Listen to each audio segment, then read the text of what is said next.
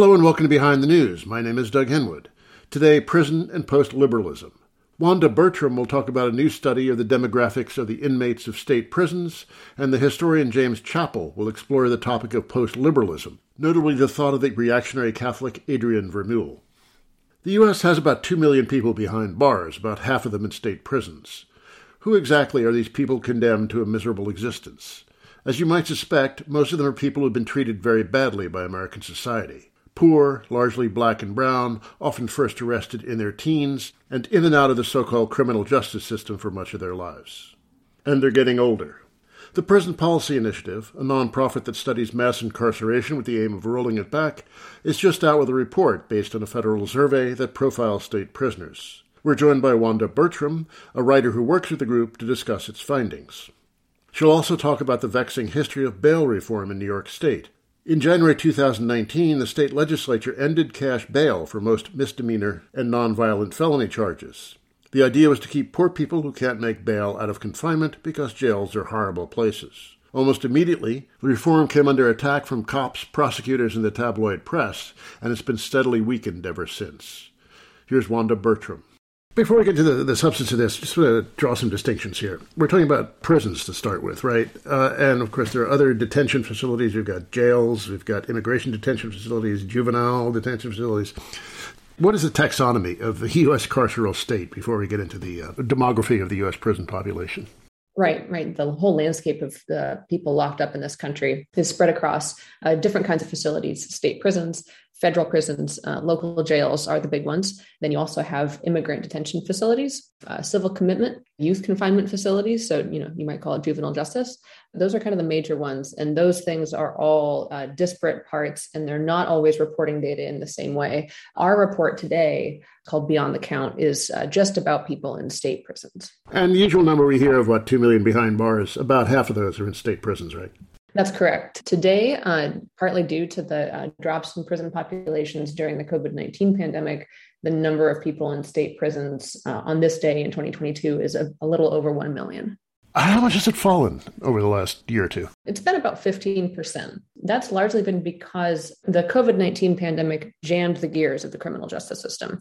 So when you have uh, police officers out sick, or um, not able to do things because of social distancing. And the same thing applying in the court system. And when you can't have jury trials, uh, in person, all of that adds up to fewer people being admitted to state prisons. It's not really because anybody in the prison system all of a sudden grew a conscience and said, we don't want to incarcerate people because they, you know, that could turn a prison sentence into a death sentence. For the most part, that did not take place. But we did see, just because of these incidental uh, kind of gum ups in the system, a, a drop in prison populations, I want to say 10, 15%. Now, on to the substance of your report here. Who are the people in prison to start with? Let's start with race and age. What do we know about that?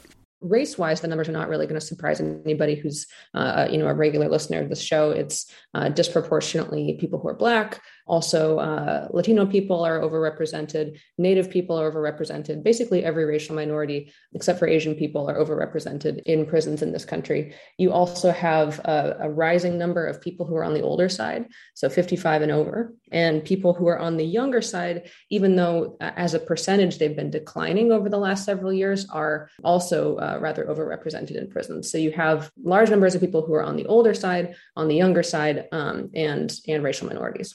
The older side is because people who were sent to prison when they were young have very long sentences and they're just aging and perhaps dying in prison. Yeah, that's right. That's something that I think is interesting about this report. Let me step back a little bit too and say the big thing that I think we took away from this report, right? We know that our government allows kids to grow up in poverty. It's a choice that has consequences. And those consequences are kind of the main finding uh, of this report we looked at the survey of prison inmates, which is a study that the federal government did in 2016 and released over the last couple years. And the study asks people in state prisons all kinds of questions about their backgrounds. And what we found is that 12% of people in state prisons were homeless when they were kids. About 20% were in public housing. About 40% belonged to families that were on public assistance when they were kids. And what that shows very clearly is that for many kids in poverty in this country, you know, being recipients of public assistance, being poor, uh, and then you know uh, receiving public goods has not led them to a better life as a welfare system should do. It's led them to prison. That's the most uh, startling demographic finding that we had in this report. And they also tend to get arrested a lot and from an early age. That's right. Um, the data show that uh, 68% of people in state prisons were arrested for the first time at age 18 or younger. Uh, and that includes 38% who were arrested before the age of 16. Uh, so that's almost 400,000 people who are locked up today whose first arrest happened when they were uh, 16 years old or younger than that. These kids really never had a chance mass incarceration began what close to 40 years ago it got, got going close to 40 years ago. So people who were arrested in the early phases of that could now be you know in their 60s and 70s right? So we're having people who know nothing other than prison for almost their entire adult lives. Yeah and i think that you know people will frequently ask me or my colleagues how does the cost of incarcerating somebody compare to uh, you know the cost of getting them mental health treatment in, the, in their communities? What i would say to that is that you have to look at the cost of incarcerating somebody over you know the entire course of their life. The average person in state prisons we find in this report the average person in state prisons has been arrested over nine times. The cumulative cost of that and the cost of locking somebody up over and over and over i think that's something that we need to keep in mind as these folks get older, right, not only are people getting old behind bars, but also the experience of being in prison is accelerating their aging a year in prison takes two years off of your life expectancy. Issues that you had with your health before you went to prison become more exaggerated. You can often develop new issues like mental health problems or problems that result from a bad diet and not getting a lot of exercise. And really, this what this comes to is a prison system that today is caring for a lot of people who are um, effectively elderly. Even if they're only 60 years old, they're physically elderly, and that is, you know, it's it's incredibly inhumane and it's also very costly. And of people who were grown ups when they were um, committed to state prisons, what was their job market experience like? Well, the last time that we saw that we had this this data set, which was I think 20 years ago or so, the last time this data was collected, we got a look at people's income levels, and that's when we began to see that the average person in state prison had um, an annual income, I want to say of like twenty thousand dollars or so. We couldn't get that data uh, this time the survey just didn't allow for a, a good analysis on that front. But what we did find uh, was that people in state prisons uh, disproportionately were working two jobs at a much higher rate than the general US population. And a very high percent also report uh, looking for work but being unable to find it. Among people in state prisons, you can calculate a unemployment rate prior to incarceration of 15%, and that's off the charts right compared to the us general population. So what this shows is that you know people and people who go to prison are frequently struggling uh, in the labor market before they end up there. That's important because again it underscores the fact that this criminal justice system that we have is warehousing uh, working class low income people. And drug use how common is that in the pre-prison life it's very common. It's uh, it's so you got about sixty five percent of um, people who were using uh, some kind of illicit substance in the lead up to incarceration. Also, interestingly, about fifty percent of people before prison uh, were in substance use disorder treatment. That's that was kind of an interesting data point that I talked to my colleagues a bit about because I was like, does this mean that substance use disorder treatment is not working? They quickly corrected me on that and uh, mentioned that most people who have are, are, getting this treatment before they go to prison probably were in treatment because of a prior conviction. They had gone through the court system before, and a judge said, "You have to get treatment, or you're going to get locked up again."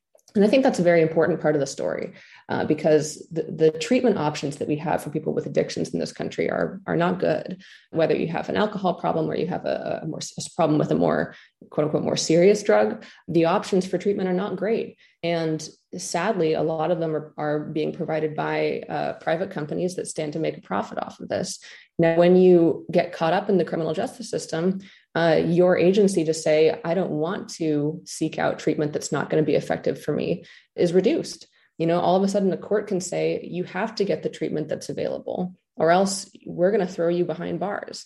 And I think that for a lot of people in prison, that is the story of what's happened to them. Yeah, I interviewed the sociologist Rebecca Tiger a few years ago about drug courts and these kinds of punitive uh, treatments. They don't really work very well, and they're probably not very good programs anyway. But um, the, the, fact that there are people are there under compulsion is not uh, a guarantee of success. Yeah, and I mean, frankly, I think even if they had a 100% success rate, you'd still, I, I would still find it very disturbing because we're effectively using our criminal justice system to coerce people who never had a good option for treatment um, or never had an option that they found desirable into uh, doing treatment uh, and and that's you know that is uh, serving to enrich a lot of the private companies that are providing the drug treatment that exists today where we have a, a healthcare system that's riddled with inequities people who are working class are brought into the criminal justice system via this you know various dragnets that we have and then forced to accept uh, the very poor quality treatment that's available in this country right now. We mentioned uh, some of the other satellite institutions of this criminal justice system at the beginning. You could almost think of them as waiting rooms for prisons or orientation rooms, right? The immigration detention and juvenile detention. How many current state prisoners had experience with that kind of introduction? Immigrant detention, I'm actually, I, I don't quite remember, but uh, juvenile detention is, is very common. So, like I said, the average person in state prison has been arrested over nine times in their life. And most people in prisons were arrested for the first time when they were still a minor. What that's ended up with is about one third of uh, state prisoners who were in uh, juvie at some point in their life.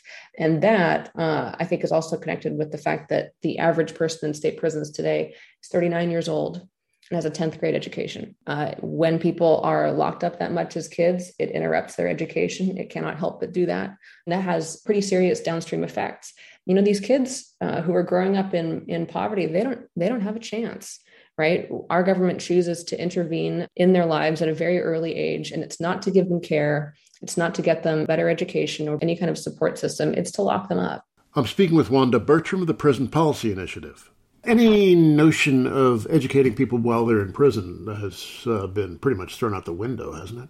Yeah, it, it has, especially you know after the '94 crime bill, which you know included some provisions that axed Pell Grants for incarcerated people. Um, we could get into that and the way that they're bringing back uh, Pell Grants for incarcerated people now, but it's really depressing because it's mostly private companies that are making money off of this and providing some of the worst education options you have ever heard of in your life. Yeah, could you say a little more on that? Yeah, sure. Uh, there's a, a, company called Securus that we do some research on it at uh, Prison Policy Initiative.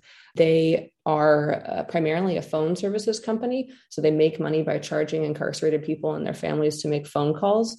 But over the last few years, as successful advocacy has forced federal and state agencies to put a cap on the amount of money that they can charge for phone calls, they've gone and they've, you know, quote unquote, diversified their offerings. They no longer just do phone calls. Now they do video calls, they do electronic messaging, and they've acquired a subsidiary called JPay, which uh, provides tablet computers to prisons. Uh, and they say, you know, these tablets are great because they include a college program. So you can go to college for free on a tablet. Long story short, that is one of the major ways in which states have chosen to avail themselves of uh, second chance Pell uh, opportunities. So uh, I think a disproportionate number of state prisoners now are going forward are going to be receiving college educations uh, on these tablet computers provided by private companies. Besides the fact that this is a pretty bad education as educations go, I mean, I don't think you would want to send your son or daughter to college on a tablet, right? Uh, it's also insidious because the tablet computers on which people access these programs are also riddled top to bottom with games and movies and all these other like little uh, little features that uh, you have to pay for. You know it's as if you were going to college on a website where there's a sidebar that offers online gambling. It's really really insidious and the fact that state prisons are just buying into this and they're you know they're eagerly drawing up contracts with these companies is something that we should be pretty concerned about I noticed on, I think it was this report, perhaps one of your other reports, 600,000 people a year admitted to a state prison, 10 million a year go through uh, local jails. That's a, an amazing number. Um, could you just talk a bit about the local jail? What What's the population like? Why are people there? And what is life inside one like? The first thing I want to say is that you know people think that going to prison uh, messes up your life. It does, but even going to jail can mess up your life, right? Part of that is because you know we have these systems now that coerce people into taking pleas uh, pleading guilty to the charges that they're brought against them just to get out of jail. So you're arrested, you're thrown in jail for a few days, and you come out with a criminal record. Uh, and now, like you're saying, the numbers of people that go through this system every single year are massive. I don't know the exact number of people who are convicted of crimes or felonies every year because of being put in, in jail, but you're right. Somewhere between 5 million and 10 million people go to local jails every year and they're churned through the system. And when they come out, they do not have the strength that they used to have as members of society because having a criminal record uh, impairs you in the job market. It impairs you from uh, getting housing uh, that you that, you know that's actually desirable, and and you're under the thumb of the criminal justice system. You're under surveillance, and you now have to do whatever it is that the court wants you to do, or face going back to jail. Just to switch the topic radically, New York State has gone through a bunch of gyrations on bail reform over the last year or two. Looks like we're going in the wrong direction now. And I think a lot of other jurisdictions are going to be looking at what's happening here. So could you just uh, review uh, the history for the people outside of New York? What's going on with bail reform in this state? Right. Yeah, we've been talking about the way that the criminal justice system pulls in low income people, working class people, and this is part of that. Um, money bail is a pretty nasty system. It's a dragnet that pulls low income people into the criminal justice system. Uh, once you're in jail and you're you know you're forced to stay there because you have to pay a bail amount that you can't afford in order to get out, the pressure is now on to plead guilty to what you're charged with for a number of reasons. It's very hard to get your defense together if you're locked up. And also, taking a plea often allows you to go home with time served. That's better than staying in jail. So, money bail helps ensure that more working class, low income people end up with criminal records. Now, you know, you asked about New York. On bail reform, I think the data do not matter to people in office. Uh, governors all across the country, like Kathy Hochul here in New York, uh, where we both live, are rolling back bail reform, even though the data showed that money bail does virtually nothing for public safety. People who are locked up pre-trial feel, and they're correct in feeling this way, that they're not being punished for any risk that they pose to the public. They're being punished for being poor. But these governors, they don't care. Uh, Governor Hochul does not care because you know apparently a guy who was released pre-trial threw poop at somebody and we can't have that right? Uh, it's like it's like okay you're not a policymaker you're a dog. You can't take this person's attention away from a piece of poop. That is the kind of governor that we have in office right now. They care more about these individual quality of life offenses uh, than about public safety data. And unfortunately uh, more and more uh, public officials are following these people's lead. The line, of course, is that uh, you know, being overly indulgent, releasing people without bail, is leading to the wave of shootings uh, we've been seeing. Is there any kind of relation between um, letting people out and uh, um, this wave of shootings we've seen over the last year or two? The thing to keep in mind is that this link between money bail reform and a wave of shootings has been completely promulgated by police departments including police officials in New York uh, City who actually ended up uh, being forced to recant these claims when they were put under oath last year. There's really never been any data showing that uh, money bail reform leads to more crime. And yet, this is just something that's being repeated uncritically in the press. Uh, reporters have called me up and say, you know, does the Prison Policy Initiative have any data showing uh, the amount that bail reform has impacted crime? And I keep saying to them, what would make you think that? And they say, well, the police department told us that it was. And then I say, well, have you asked the police department for any data on that? And they say, well, the police department is not providing us with any data on that. Right. So it's completely insane to be in my position right now and to have to say over and over again to people, there's nothing, there's no, no numbers that exist uh, showing that money bail reform does anything bad. In, in fact, the numbers that we do have show that money bail reform uh, helps people stay out of jail uh, pre-trial. Rearrest rates sometimes go down in some places. Um, and the most important thing is you no longer have this terrible policy that is dragging people into the criminal justice system and saddling them with a criminal record just because they're poor. That was the goal all along was to make things a little bit fairer so that you no longer had a two-tiered criminal justice system. But again, our public officials do not care about that. They have not been inside these systems. They don't really care about working class people, uh, and so they will they will turn their backs on something very sensible like bail reform at the drop of a hat. What are they thinking? I mean, what's the idea behind this punitiveness? I really, you know, at some level, I just don't quite understand the cruelty of it. Do you have any thoughts on what's driving it?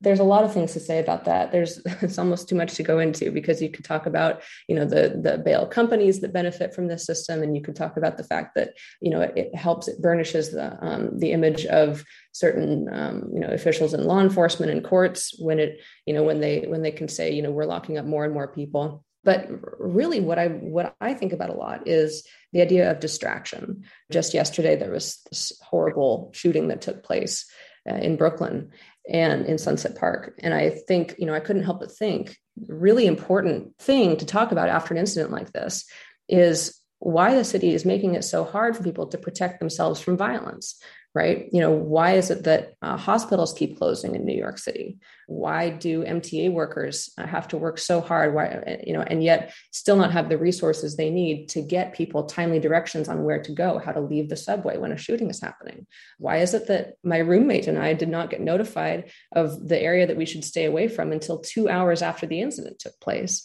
The systems that we should have that would help people protect themselves from violence are not strong. They're weak. And you know unfortunately they're they're continuing to wither even under the current mayoral administration. And i think that the focus to bring it back to the question you asked i think that this repeated focus on bail um, and bail reform is meant to distract the public away from these really really immediate social service needs that are not being met. That was wanda bertram a writer who works the prison policy initiative. You're listening to Behind the News on Jacobin Radio. My name is Doug Henwood, back after a musical break.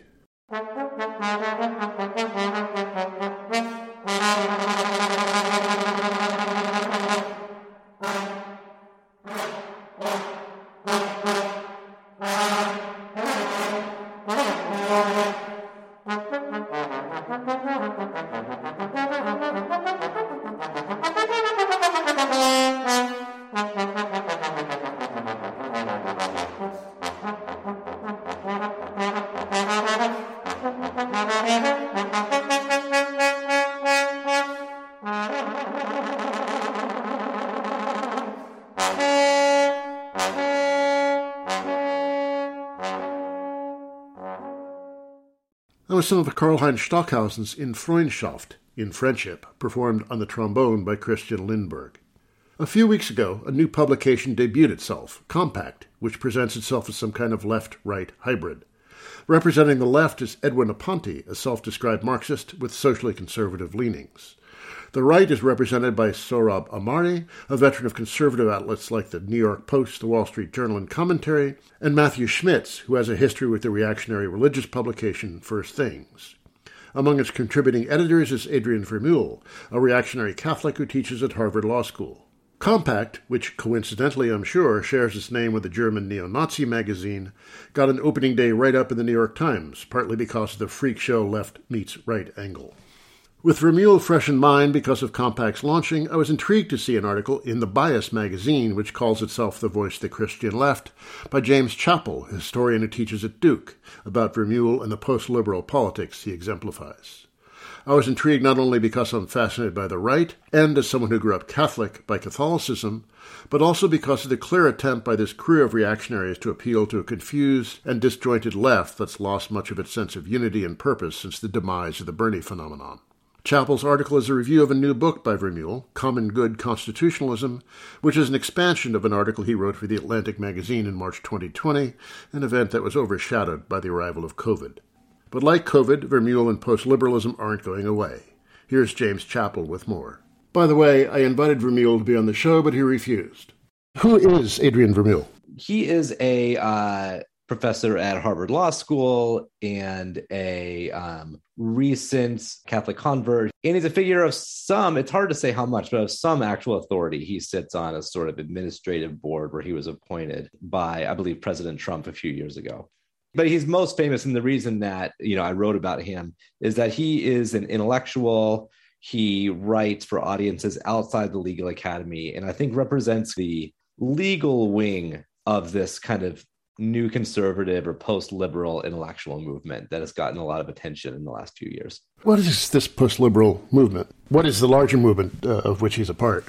there is a constellation of institutions and intellectuals and even politicians. If you think about someone like Hawley or J.D. Vance, conservatism in America in the last 30 or 40 years has been a curious beast in the history of conservatism. So I'm a historian. I've written a book about Catholicism in 20th century Europe. I have a sense of kind of the historical sweep of conservatism. And what's strange to the historian about conservatism in my lifetime is the way in which social conservatism or kind of religious kinds of politics have found a bedfellow with libertarianism, free market, big business dogma. That kind of marriage, people call that fusionism, has been had enormous power, you know, in the last half century. It's probably done more than any other alliance group to kind of shape what America has become. But also there are some ways in which it's incoherent and inconsistent. And I think about these post liberals as people who are trying to say that kind of fusionist experiment and saying that basically conservatives can be part of a big tent conservative party with free market types was a failure. And that experiment in the free market led to the grotesque empowerment of corporations like Facebook and Disney and people like that who do not have conservative interests at heart. And our task now is to reclaim some kind of legitimate American conservatism that will not have this unholy alliance with secular free market Ayn Rand type folks. And it's going to be a kind of more robust, muscular Christian American conservatism that will not flee from the state, but will actually want to use the state to create a healthy polity organized according to conservative Christian values. That's how I would sort of name what these people are doing and where they sit in kind of the recent sweep of conservative history. That sounds almost un American to me. It sounds more like a European kind of conservatism, a European reactionary Catholic conservatism. I think that's one reason why I am not not even especially an expert in American history or politics. I'm, I'm a, trained as a European historian. Why, when I read these people, they make so much sense to me because they remind me so much of figures that I read, you know, Catholics writing in Europe 100 years ago, who are still kind of um, litigating the French Revolution where to say that was a wrong there was a kind of wrong turn in modernity. There used to be a more kind of communal holistic religious spirit that's been destroyed by modernity. We can somehow get back to that. Yeah i mean this is a very kind of european christian way of thinking. And i saw it all the time when i was reading in european catholics in the 20s and 30s and 40s and that's probably what drew me to writing about these people now it looked familiar to me and therefore it looked frightening to me. What makes this threatening is they're tapping into something real. And I felt that too when I was reading these kind of Catholics in the 1930s or 40s or whatever. There is some kind of sense people have that, oh, I don't have the kind of community I want. My family isn't the way I want. My small, I don't live in the small town where I know everybody. I'm isolated and alienated. That is real. And they're tapping into that and they're saying, Follow us. We will guide you back to a world of humanity and face to face virtues and faith and things like that. And it all sounds like kind of appealing, but I've watched in the past those same kinds of ideals and the same kind of writing turn into something horrifying. Because when push came to shove, these people tended to become fascists because they see modernity and capitalism and things like that as being too modern, too foreign, alien to our traditions or whatever.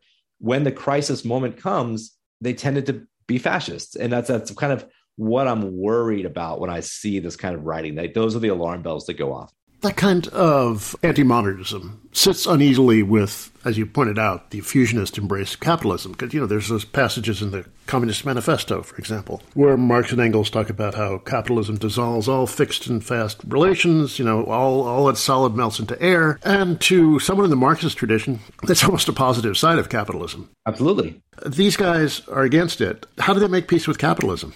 I don't know. That's an interesting question. And I, I don't know that I have seen the figures here directly confront that issue. Like what would they do with the market? I think that their response would be something like the libertarian ideal of free markets allows for the most efficient outcomes. As a man of the left i believe that to be false and pernicious.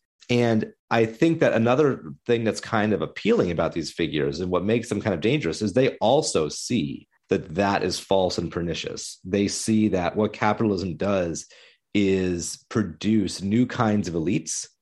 In their view, it's just the wrong kinds of elites. And that, that's the problem these people have with like Facebook or Twitter or whatever. It's not that these people have power to shape speech. They believe that in the natural order, there should be elites and speech should be shaped. But capitalism or free market capitalism gives that kind of power to the wrong people. It gives it to bad, secular, anti Christian types who run Facebook or whatever. And so I think their basic view about the economy, about capitalism, is that it ends up empowering the wrong kinds of elites who end up guiding society in ways that are not good for most people. They're kind of right about that, even if I don't agree with the solutions they have, which I think is basically to use the power of the administrative state to empower new elites who will kind of morally guide the nation in a better way. Okay, this takes us to this piece that uh, Vermeule wrote for The Atlantic, what, like a year or so ago? Against originalism. He uh, is uh, very critical of the tendency in legal thought, particularly right wing legal thought, to try to divine the original intent of the framers of the Constitution. He's denouncing the constitutional fetishism that actually is also fairly prominent among liberals as well. Mm-hmm. And he wants to get into some notion of the common good that's ruling things, not texts or um, intentions from 200 years ago we're trying to divine, but you know this idea of a common good. What is the common good? He's kind of vague on the details. For sure, and that was one of the um, things that I wrote about. So the thing that I wrote was he had a book that came out which tried to then defend it, and so which is an expansion of the Atlantic piece, right? That's right. So he wrote so he wrote this kind of crusading piece in the Atlantic about a year ago, and then the the book version of it just came out, and I was sort of eager to see it because I thought, oh, here's where the rubber will hit the road. Here's where it will become clear what he means by the common good, like what he thinks should be the kind of guiding legal philosophy. It still is extremely vague. Might imagine that's because he doesn't want to show his cards it might be because it's just like not an effective book or whatever. But the idea is basically that jurisprudence and politics and so on in America has focused too much on individual rights and the protection of individual rights.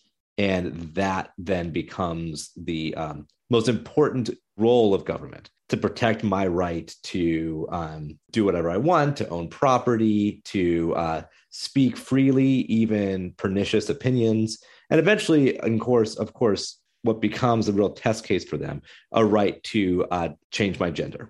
He thinks that this whole idea of organizing the government around individual rights claims is deeply pernicious. It creates a situation in which the state no longer has a sense of what is good and what is right and what is true. And he thinks that in a healthy society, the state has to have that sense. And that's what he's going to call the common good. The state and the enlightened rulers of that state should have some sense of what is good and what is right and what is true, and should use its power to create a society that kind of embodies that. Okay, fine. That sounds great. I believe that too. And I believe that what is good and right and true is equality and uh, healthcare for all and things like that what does it mean for Vermeule, or to put it in a way that makes it more important, like what does it mean for these kinds of this new brand of conservatism? Like, what do they mean by that? What are they trying to achieve? And they are pretty sketchy on the details. The things that they have said, it's it's a lot of things. They're obsessed with the issue of gender and um, transgender, and that being sort of respected by law and things like that. The gender piece of this is really mm-hmm. important. And I, am not sure I have a kind of overwhelming theory about it, but it does seem like the kind of transgender panic right now is the crest of a wave of kind of gender panic going back a long way.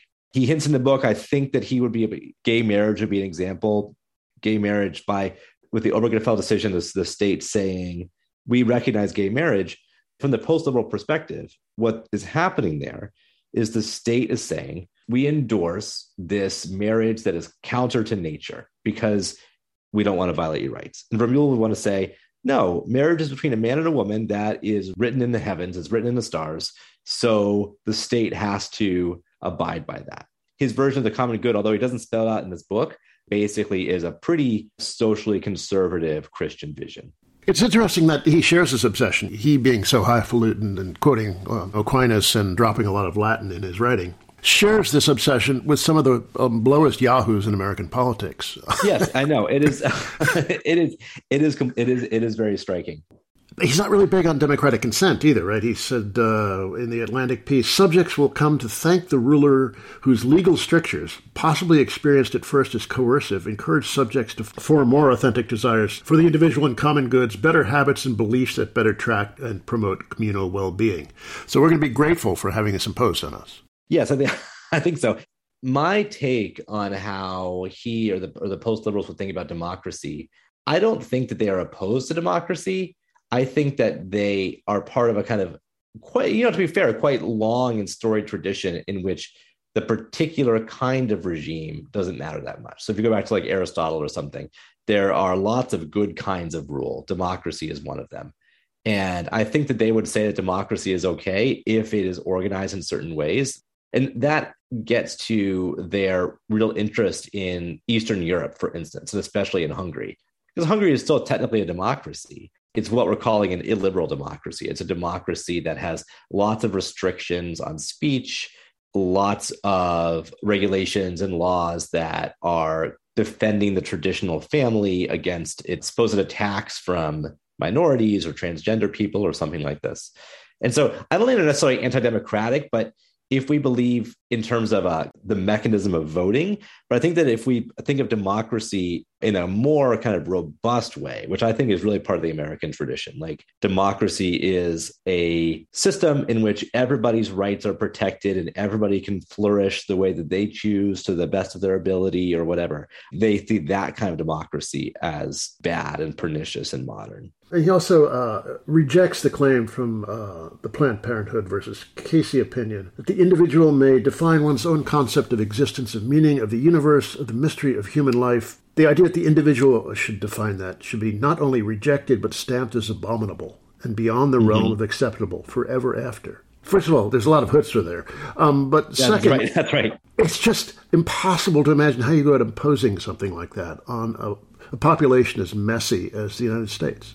Yes, I know. And that, that's, they kind of, I think, avoid spelling out exactly how it would happen. And it is definitely true that to imagine the kind of deeply chaotic and disordered and diverse and beautiful country that we have turning into anything like this, it's a utopia. But as a historian, what is possible is that a state could try.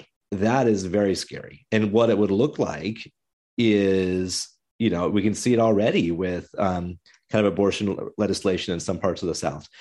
However good it sounds in practice, and however nice the words they use are about community and tradition and things like that. Sohrab Ahmari, who was another one of these um, figures, you know, if you read his writings, they it's these things that sound nice. Like I like tradition, I like community, but if you try to imagine a world in which those values turn into actual governance, I don't think there's a way you can do it that is not completely stained with blood and does not end up in practice. Yeah, just being a kind of brutal regime. These things can be persuasive and, and they write a lot and they publish a lot in increasingly kind of prominent places about the virtues of tradition and the common good and things like that. And it all sounds very nice. But as a historian, I've seen people talk and write that way before. And I've seen what happens when those people come into power. And what happens is bloodshed.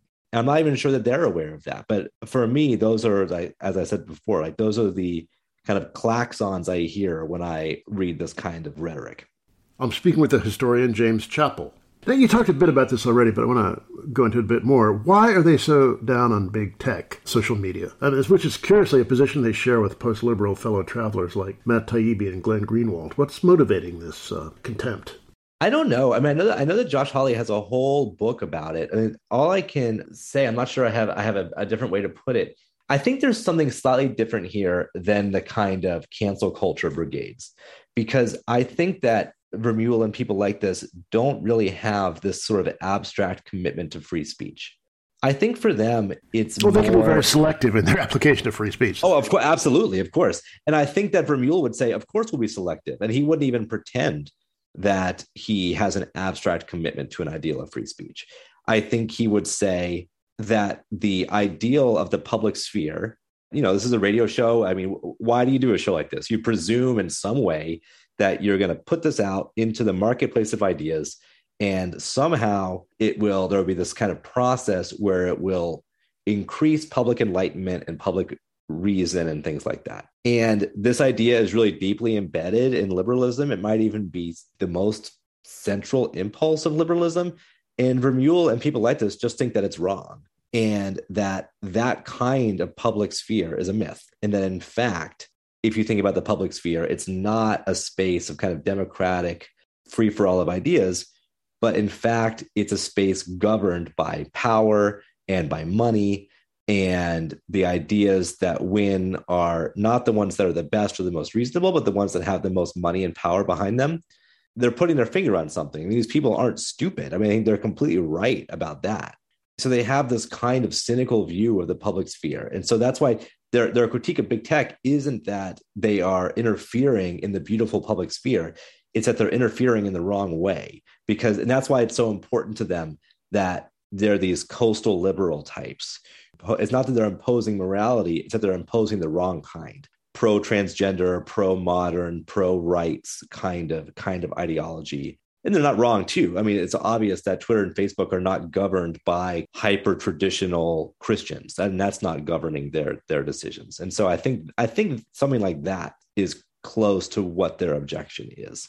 Now let's talk some about the relation to the left. Um, in, in the Atlantic article, the phrase curb the social and economic pretensions of the urban gentry liberals, and that links to uh, Christopher Lasch's Revolt of the Elites. Now, Lasch was a complex figure, but he did come to these issues from some kind of left wing position, at least originally. But we're seeing a lot of contempt for professional managerial class liberals coming from, you know, the dirtbag left and, you know, this compact crew of which now uh, Vermeule is a part. How do you see the commonalities and tensions between these two tendencies? I don't know. It's a big. I mean, I actually be curious to hear your thoughts. It's it's a big question, and I fear a very important question, where there is a kind of brewing kind of populist contempt for a certain kind of liberal, whether it's a left liberal or a right liberal, I, th- I think we're at a kind of moment in American history where that could take a number of different forms. You know, the dirtbag left being an example, like it could have been, it could be folded into a kind of democratic socialist, like Bernie Sanders type movement. And I don't think that Vermeule has anything in common with that. I mean, that's a totally different world. Yeah, but Sanders would never play along with the gay bashing.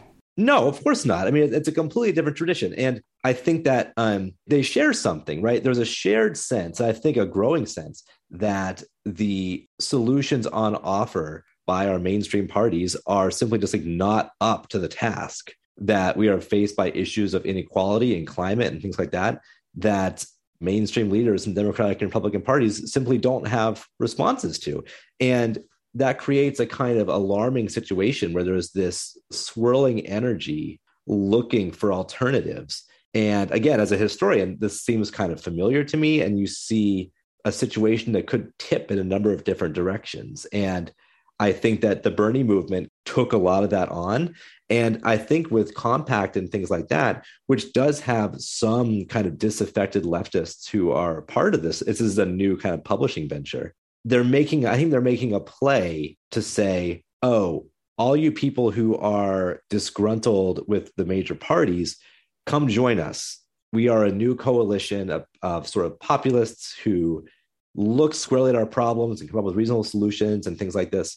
And I think that's very scary because I think under the hood of this project is a kind of very conservative, I'm not sure it's nationalist, but it's very conservative. And I'm I'm afraid that a number of alienated kinds of people will be seduced by this rhetoric and end up becoming sort of they could they, they could have been Bernie Bernie folks who are celebrating the Amazon labor victory, but then instead could become kind of right wing edge lords who are crusading against Disney. I do feel like there are a lot of people who kind of could go either way. I almost regret spending so much time reading and writing and thinking about someone like Vermeule, but I do think you know it's it's it's kind of a it's kind of an interesting paradox. I have a vested interest in him becoming important because I've sort of written about him, but I have a real fear that he will become a lot more important than he is. Right now, I don't think he's that important, but there's a there's a world where he could become really important, and I think that's pretty scary. I have a suspicion that uh, like people like Vermeule or even Josh Hawley, um, these people may be smarter than some of the dirtbaggy guys who are coming along for a ride. That's, that's definitely possible. I mean, there's I think that's one one reason I wanted to devote a fair amount of attention to them in these articles is that like I don't think that their books are good, but they're also not dumb. Like they know what they're doing and they have a strategy. And I think that's something that that might be appealing. I mean, so Vermeule has a sort of stated strategy, which is basically, I think, to train a bunch of elites at Harvard Law School and stock some very powerful administrative organs of the state with people who believe this stuff. Maybe it's not a great strategy, um, but it is a strategy. And I think on the left, we're not even sure what the strategy is. At least I'm not. And I think a lot of people aren't. And so, yeah, I mean, I think these people are not dumb, and that's something that is also makes them makes them kind of scary. You know, speaking as a historian too, these people that I was reading about who became fascists, it's a myth that only dumb people became fascists. A lot of very smart people became fascists, and not just the famous cases like Martin Heidegger or whatever, but lots of very smart and even humane people became fascists. This is not a war of the smart versus the dumb. And I think that sometimes on the left we can we can imagine that's the nature of the conflict, and it's not because as you're pointing out, Hawley and Vermeule are not dumb, and they are saying things that are they're tapping into something real, and that is what makes them frightening. You can imagine the the left wing of this crew uh, getting done in at some night of the long knives in the future. Exactly. Yeah, that's right.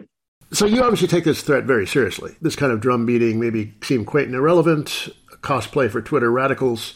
It always does until a shooting starts. So is this where a President Hawley or DeSantis could lead us, or do you have something else in mind? I think that is sort of sort of what I had in mind, and I'm that was a quote from the uh, the article I wrote where I have a sense, again, as a historian, that I'm thinking about the lead up. And when I say fascism, I'm not just talking about Nazi Germany 1933. I'm also talking about France, Austria, Hungary, Italy, like all these places that kind of fell to some version of authoritarianism. If you look sort of 10 or 20 years before, you see people saying things like this saying some version of, oh, you know, our nation is in crisis. We have to return to some kind of account of the common good that is closer to the people and closer to religious tradition and things like that. And it is, I think, and I think one of the reasons I was drawn to studying them or reading them now is it's kind of, it's like a kind of pleasurable position to hold. For some reason, that's a very attractive position to people. And I think it doesn't seem all that serious. But then, as I said before, when the situation changes, like if there, let's say there is a heavily contested election in 2024 with Hawley versus Biden, what side are these people going to come down on? It's obvious. That's why I think they may be dangerous is that if there is the possibility of a new kind of regime like this, now there's a magazine, there are all these books. I don't think Vermeule is ever going to be sort of Secretary of the Interior, but he'll have students and he'll have influence and that kind of intelligentsia exists. And i think there's a world in which that could really matter. Yes they're a long march to the institutions. Exactly. You end the dissent article from a couple of years ago by saying um, how easily bloomberg might tip into bonaparte. We'll have to be ready and we will have to offer something better. What might that something better be? Well that's the million dollar question right? I don't know. As a historian, I, I, I probably think more about um, histories of failure than success, and certainly more about um, the successes of the right than those of the left. I don't know. I don't have a crystal ball. I mean, I, I, I know this is a you know a one way interview, but like, what? How would you respond to that? Because I think one thing that I am trying to point out is that I think that Vermeule and these people like that, it can be easy to sort of step back and mock their ideas or be shocked by them or whatever. But I do think that they are coherent. They're part of a strategy. They have the potential to become powerful. And like it or not, they're linked with some popular and telegenic kinds of people. And I am not sure the left has anything like that right now. Do you? I've been thinking recently about how um, right wing politics, especially you know, as that tend more towards fascism, there is, uh, I don't know, a passion to it, a jouissance, partly transgressive, but also there's a kind of erotics to it that just doesn't exist in most left wing politics these days. I mean, if we go back to the old socialist left, class struggle, uh, visions of a utopian future, you know, real transformative agenda. Now we just sound like a bunch of uh, nerds. And um, I, I, really do worry about that. There's a real emotion gap here. Yeah. Yeah, that's interesting, and I'm sure I'm sure there'll be some sort of leftist listening right now who will say, "No, actually, leftism is very erotic." But I think you're also putting your finger on something that there's a kind of you know you you did feel it some in the in the Bernie campaign, a kind of the kind of jouissance you're talking about, but it definitely feels like right now, you know, a few years into the Biden um, administration, it does feel like that has sort of dissipated. Youth enthusiasm numbers are like through the floor for him. And I think that's one thing that is um, kind of worrying is the kinds of enthusiasm and youth enthusiasm that can be whipped up by ideas um, like this. I saw it on your Facebook page actually some polling from um, France about how they're relying on older voters to save the republic because younger ones are trending to towards the far right. Is that right? Yeah, Le Pen has um, all the age groups except uh, the over 65s. Yeah.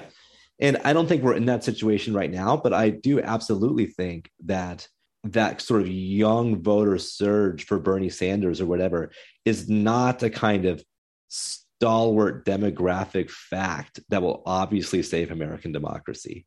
Because I think that, like it or not, I think that these kinds of ideas we've been talking about, these kind of post liberal ideas, especially with spokesmen like Hawley, debatably are, and I think indisputably could become very popular amongst younger people. I mean, younger people, it's not like there's some kind of um, aspect of your developmental psychology that means that you can't be a, a right wing radical as a young person. I mean, fascism was propelled by young people, by young what right wing radicals. And that definitely could happen here again. All right. That's a good if depressing place to end it. Well, you know that scene in Cabaret where the young, the beautiful young Aryan gets up and sings "Tomorrow Belongs to Me" in the beer garden. Uh, I don't, I don't know that. Although, it, yeah, it, it sounds, it sounds a little bit too, um, too haunting for me to think about. Oh, right it's now. really, it's really, um, it's quite striking. Um, and yeah. he just starts lo- uh, alone singing it, and these older people are looking at him like, blah, blah, blah, but then by the end of it, everyone's singing along.